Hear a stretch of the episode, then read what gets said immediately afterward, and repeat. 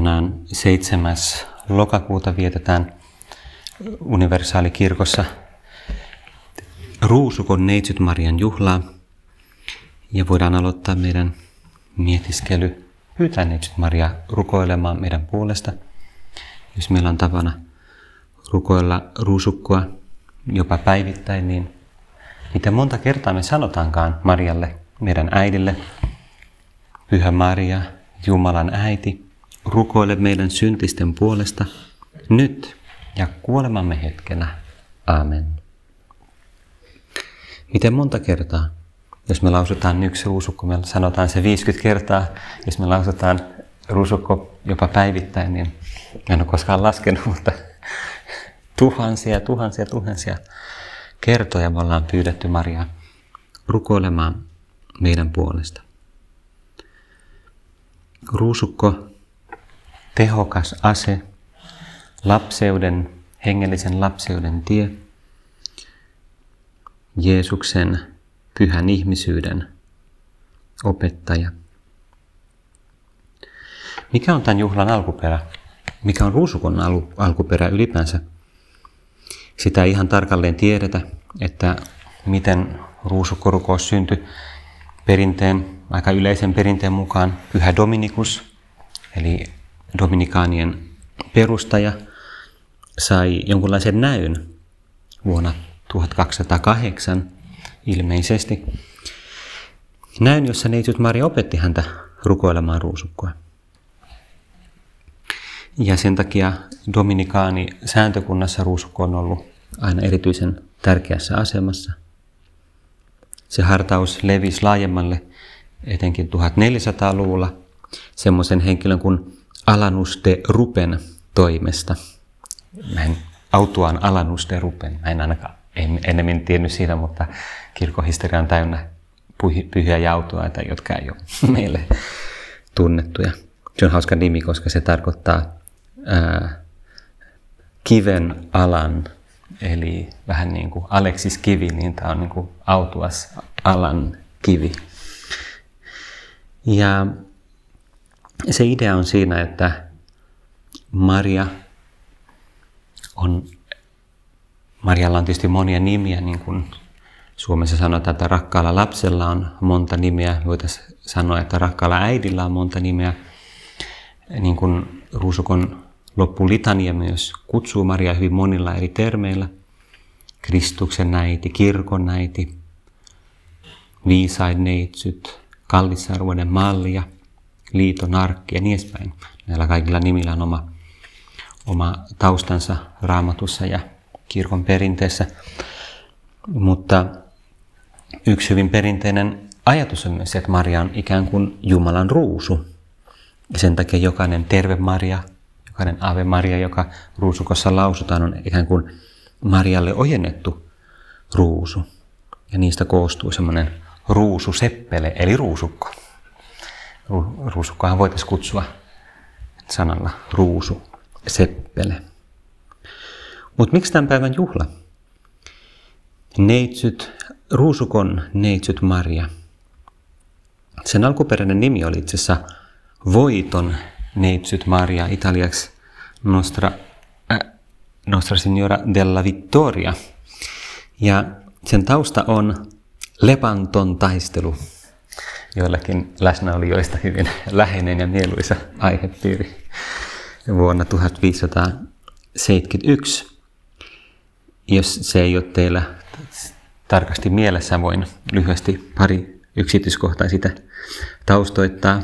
Jouduin itse ainakin etsimään jonkun artikkelin, koska en mä muista tämän yksityiskohtia ulkoa, mutta tosiaan vuonna 1571 oli tämmöinen hyvin dramaattinen hetki kun ottomaanit, Turkin ottomainen imperiumi laajentui voimallisesti, jo, jo pitkän aikaa oli ollut tämmöisiä niin rajataisteluja ja, ja eri taisteluja näiden ikään kuin kulttuuripiirien ja uskonnollisten valtapiirien välillä. Ja sitten tuohon aikaan ottomaanit hyödynsivät sitä kristikunnan ja läntisen Euroopan sisäistä hajannusta, jonka protestanttinen reformaatio oli aiheuttanut.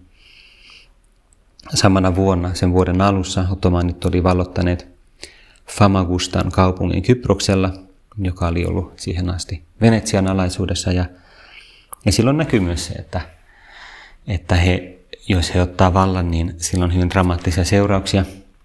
Nämä turkkilaiset periaatteessa lupas kunnioittaa eh, niitä Kyproksen ja Famagustan kansalaisten turvallisuutta, mutta pian seurasi verilöyly ja monet kristityt telotettiin ja hyvin monet alistettiin orjiksi. Valitettava, valitettava historiallinen todellisuus se, miten vaikea on ollut ikään kuin elää yhdessä, elää rauhassa ja tietysti tässä mietiskelyssä rukouksessa voidaan osoittaa Jumalalle pyyntö siitä, että kristittyjen ja muslimien välillä voisi olla enemmän rauhaa, yhteisymmärrystä, jonkunlaista pyrkimystä kunnioittamaan toistensa oikeuksia ja sillä tavalla myös mahdollisuutta niin kuin kristityille omalla elämällään todistaa heille, että miksi he uskoo, mihin he uskoo ja miksi he uskoo. No joka tapauksessa silloin oli paavina tämmöinen Pyhä Pius viides, tietysti ei pyhä silloin vielä, vaan ihan vähän Pius, mutta myöhemmin hänet, hänet julistettiin pyhäksi. Hän oli yksi näitä suuria, tärkeitä, hienoja, pyhiä paaveja kirkon historiassa. Ja, ja hän oli aiemmalta nimeltään Michele Gislieri, dominikaani, ja pari vuotta aikaisemmin vuonna 1569 hän oli kannustanut kaikkia rukoilemaan ruusukkoa. Oli tehnyt ruusukosta kirkon yleisen hartauden. Ja sitten nyt tämän Lepanton taistelun lähestyessä hän pyysi kaikkia rukoilemaan ruusukkoa kristinuskon vapauden turvaamiseksi. No sitten suuri taistelu oli juuri 7. lokakuuta ja se kesti viisi tuntia.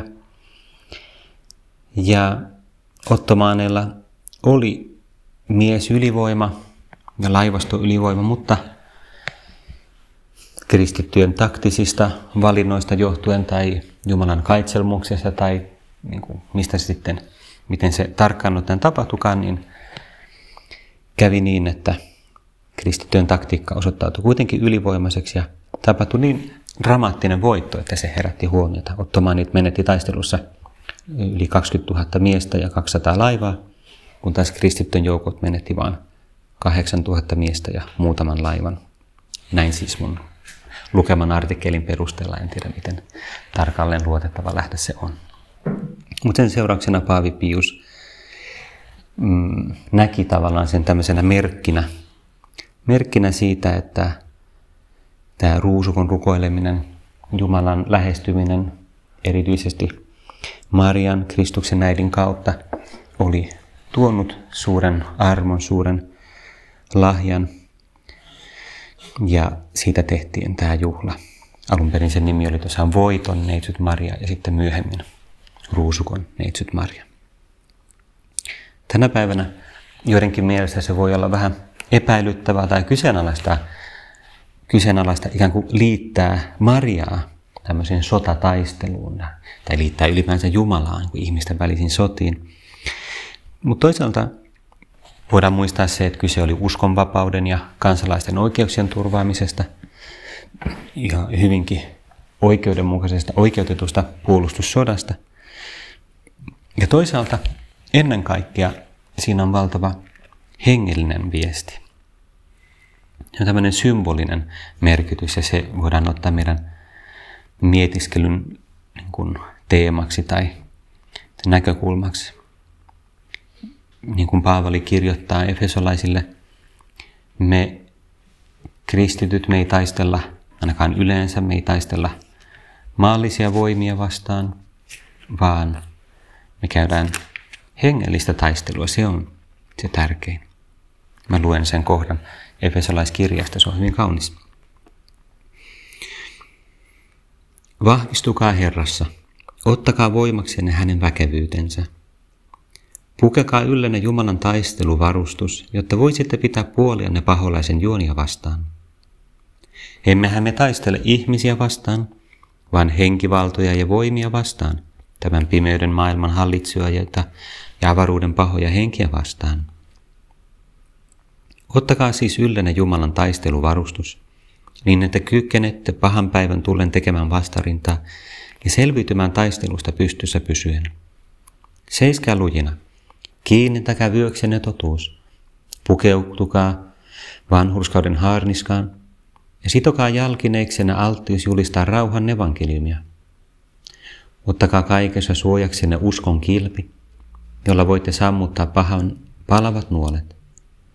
Ottakaa myös pelastuksen kypärä.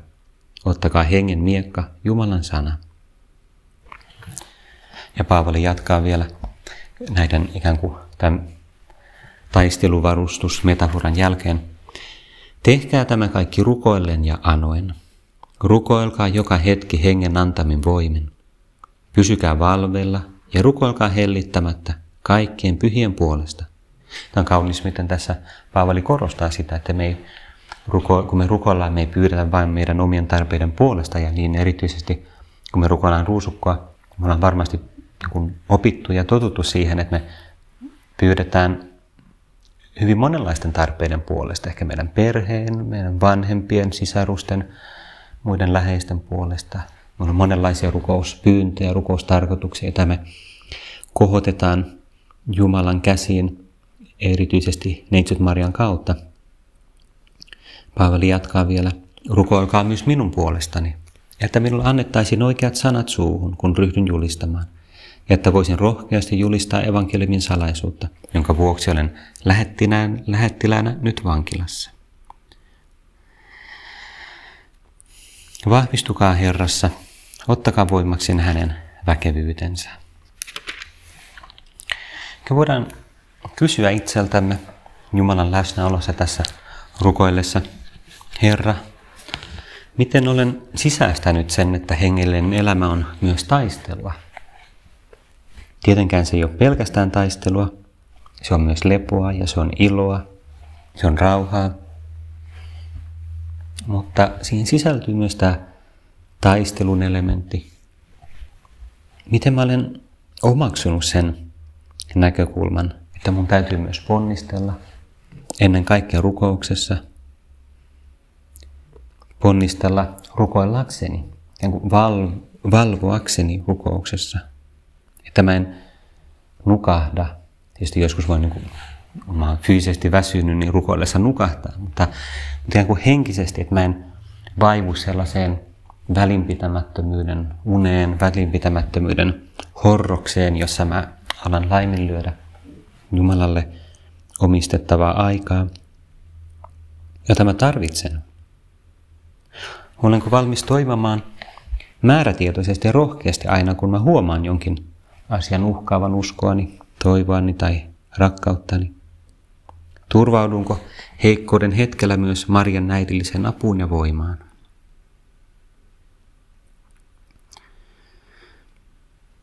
Ruusukko on eräänlainen hengellinen ase. Ja se, että ruusukko on jonkunlainen hengellinen ase, on itsessään aika kiinnostavaa ja kaunista. Koska ihmisten silmissä se on, se on just semmoinen hengellinen ase, jossa ihmisten silmissä ei ole mitään voimaa.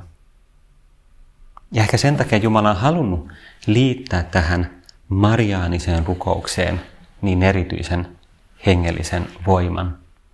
Se on vähän just se, että Jumala korottaa alhaiset, niin kuin Marian, joka on äärimmäisen nöyrä. Jumala korottaa hänet kaikkia muita pyhiä, luotuja pyhiä korkeammalle.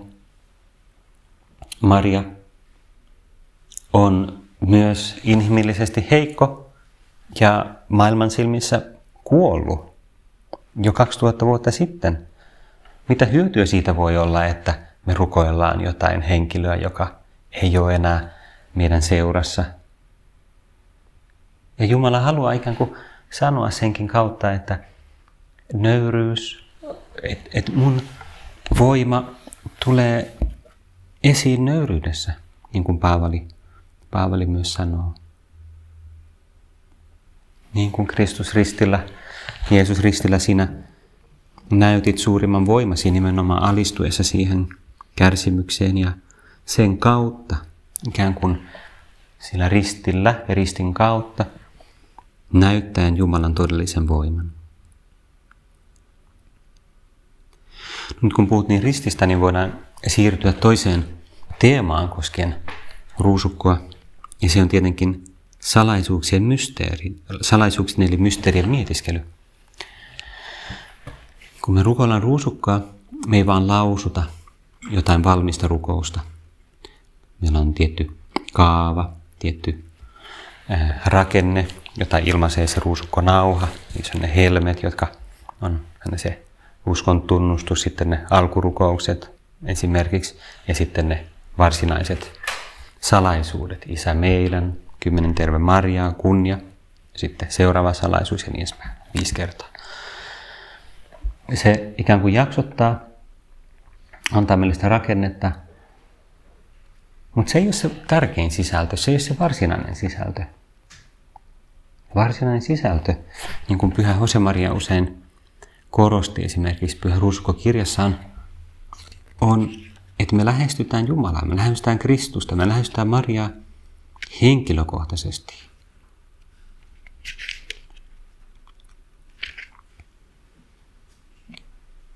Pyhä Ruusukko kirjassa Pyhä Maria toteaa näin. Haluatko rakastaa äitiämme? Hyvä. Opettele ensin tuntemaan hänet. Mutta miten? Rukoilemalla hyvin hänen ruusukkoaan. Mutta ruusukossahan me aina, me aina toistamme samoja asioita. Ainako samoja? Mutta eivätkö rakastuneet ihmiset aina toista samoja asioita toisilleen?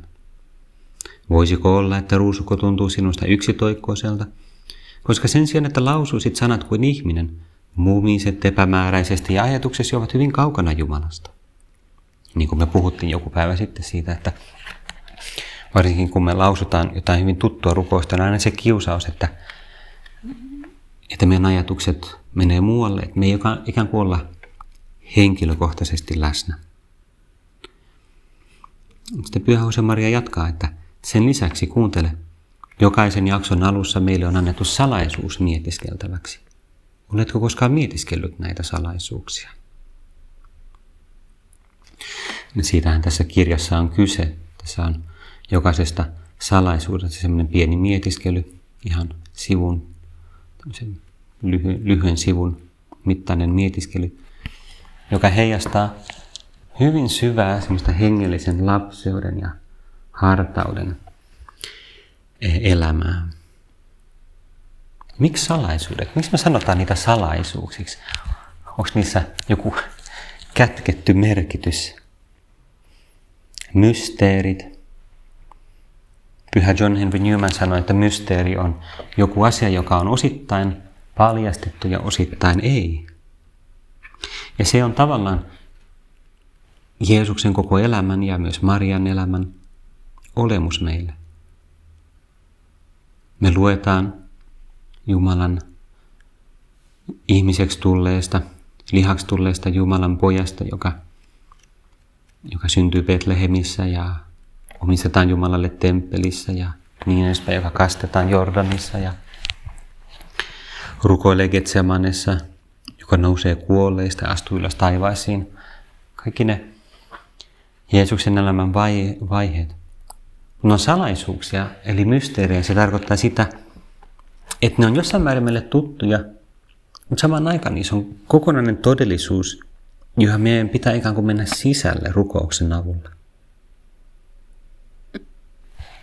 jokainen kerta, kun me yritetään uudelleen ikään kuin päästä sisällä niihin salaisuuksiin, niin me pyritään syvemmälle siihen kuin henkilökohtaiseen sydämestä sydämeen tapahtuvaan Jumalan tuntemiseen.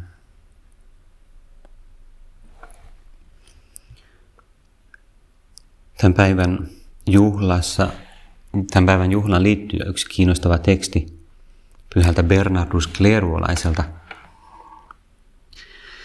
Se on siis kirkon niin sanotussa lukupalveluksessa tämän päivän juhlassa.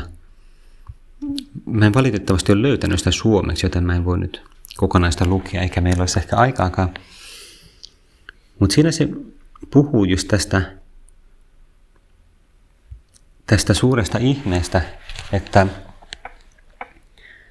Jumala itsessään Jumala ikuisuudessaan lainausmerkissä taivaassa, mitä se onkaan, on ääretön mysteeri meille. Jotain täysin käsittämätöntä, jotain mitä meidän ajatukset ei voi tavoittaa. Sillä hetkellä, kun me yritetään meidän ajatuksia ikään kuin vangita Jumalan idea, ei me Jumalaa sillä vangita, vaan me vaan niin kuvitellaan jotain meidän päässä olevaa asiaa. Mutta se Jumalan ääretön salaisuus halusi ja haluaa, että, että se olisi meille tutumpi, että hän olisi meille tutumpi. Ja sen takia sana tuli lihaksi ja asui meidän keskellämme. Ja Bernardus kirjoittaa, että uskon avulla tämä sana, Kristus, asuu meidän sydämissä, meidän muistissa, meidän ymmärryksessä ja ikään kuin tunkeutuu yhä syvemmälle meidän mielikuvitukseen.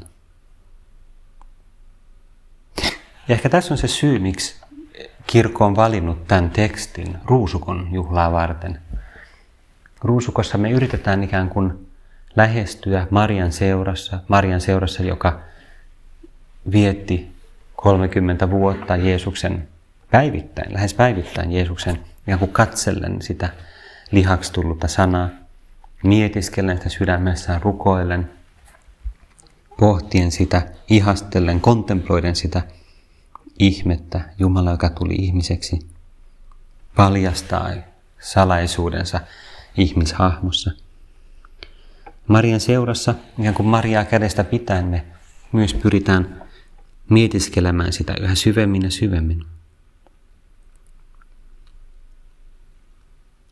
Pyhä Bernardus sanoi, että omalta olemukseltaan, luonnoltaan Jumala on käsittämätön ja saavuttamaton, näkymätön ja ajattelematon, siis että, että häntä ei voi ajatella. Mutta hän on halunnut olla ymmärretty. Hän on halunnut tulla nähdyksi. Hän on halunnut, että häntä ajatellaan. Ja miten? Miten me voidaan ymmärtää ja katsella ja ajatella sitä, joka omalta olemukseltaan on käsittämätön ja saavuttamaton ja näkymätön. Katso, hän makaa seimessä. Hän lepää äitinsä rinnalla, äitinsä sylissä. Hän saarnaa vuorella. Hän viettää yön rukoillen. Hän riippuu ristillä. Hän ikään kuin, no tässä tekstissä sanoo, että hän ikään kuin liikkuu vapaana kuolleiden parissa ja nousee kolmantena päivänä.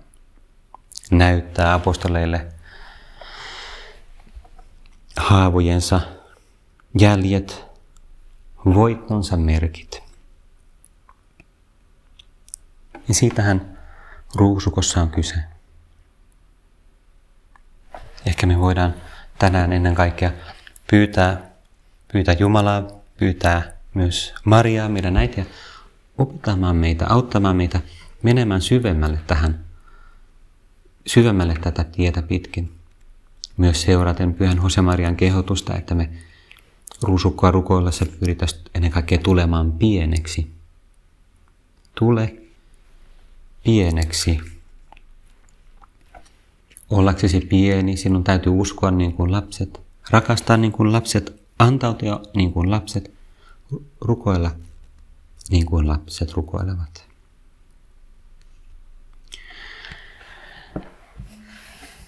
Ihan lyhyesti ennen kuin lopetetaan pari ajatusta. Ruusukko voi aiheuttaa meille erilaisia haasteita. Tietysti jos meillä ei ole tottumusta ruusukon rukoilemiseen ja me halutaan rukoilla sitä päivittäin, niin se voi vaatia yksinkertaisesti sinnikkyyttä. Sitä anteliaisuutta, että Jumala todella omistan sinulle, koska viime kädessä se on sinulle ja, ja sun kanssa, neitsyt Marjalle, mun äidille. Mä omistan sen ajan, mitä se kestääkään, 15, 20, 25 minuuttia, riippuen vähän miten nopeasti mä rukoilen. Ja, ja silloin mä voin muistaa sitä, että se on hyvä taistelu. Paavalilta mä opin sitä urheilullista asennetta mun hengellisessä elämässä. Paavali sanoi, taistele hyvä taistelu, käy uskon jalo kilpailu ja voita omansesi ikuinen elämä. Jos mä rukoilen ruusukkaa päivittäin, niin se on todella hieno tämän kuin hengellisen taistelun kenttä. Ikään kuin päivittäin treenaan itseäni siinä hengellisessä taistelussa. Toisaalta, jos mä oon, ehkä on käynyt niin, että mä oon jo vuosien ajan rukoillut ruusukkaa jopa päivittäin, ja siitä on tullut niin lähtemätön osa mun arkea, että mä en edes ajattele sitä kummemmin. Mä heti aamulla mä osaan sanoa, että no mä rukoilen tänään ruusukon tuossa välissä, ja, tai sitten mä oon automatkalla tai bussissa tai kävelen, no mä rukoilen sen siinä, ja se ei vaadi multa mitään erityistä ponnistusta. Mutta mun haaste voi olla se, että että se on liiankin helppoa. Siitä tulee niin automaattinen rutiini, että mä alan rukoilla sitä ja jo toisen terve Marian aikana mä alan ajatella omia projekteja tai jotain muita asioita. Ja samaan aikaan mä ikään kuin automaattipilotilla jatkan sen rukoilua, mutta vähän niin kuin unohdan, mitä mä oon tekemässä. Mitä mä voisin silloin tehdä? Ehkä tänään on hyvä päivä siinä tapauksessa sanoa uudelleen. Mä haluan löytää uudelleen niiden salaisuuksien mietiskelyn. Että, että mä rukoilisin ikään kuin uusin silmin, lapsen silmin. Tai muistan sitä tiekirjan, Pyhän Josemarian tiekirjan neuvoa. Muista, kuka puhuu ja kenelle. Se on loppujen lopuksi se avain, että voidaan rukoilla hartaasti. Samoin kuin aina kun me ollaan messussa – hartauden, messun hartauden avain on sen tiedostaminen, että Kristus on todella tässä. Se muuttaa kaiken. Samoin ruusukon aikana tiedostaa se, neitsyt Maria, mun äitini, on todella mysteerisesti tässä. Kuulee mua.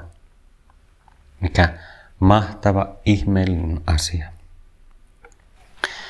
Ehkä näiden ajatusten ja pienten pyyntöjen ja päätösten siivittäminen voidaan päättää meidän mietiskely tosiaan pyytäen Mariaa rohkaisemaan meitä, rukoilemaan meidän puolesta nyt ja meidän kuoleman hetkellä.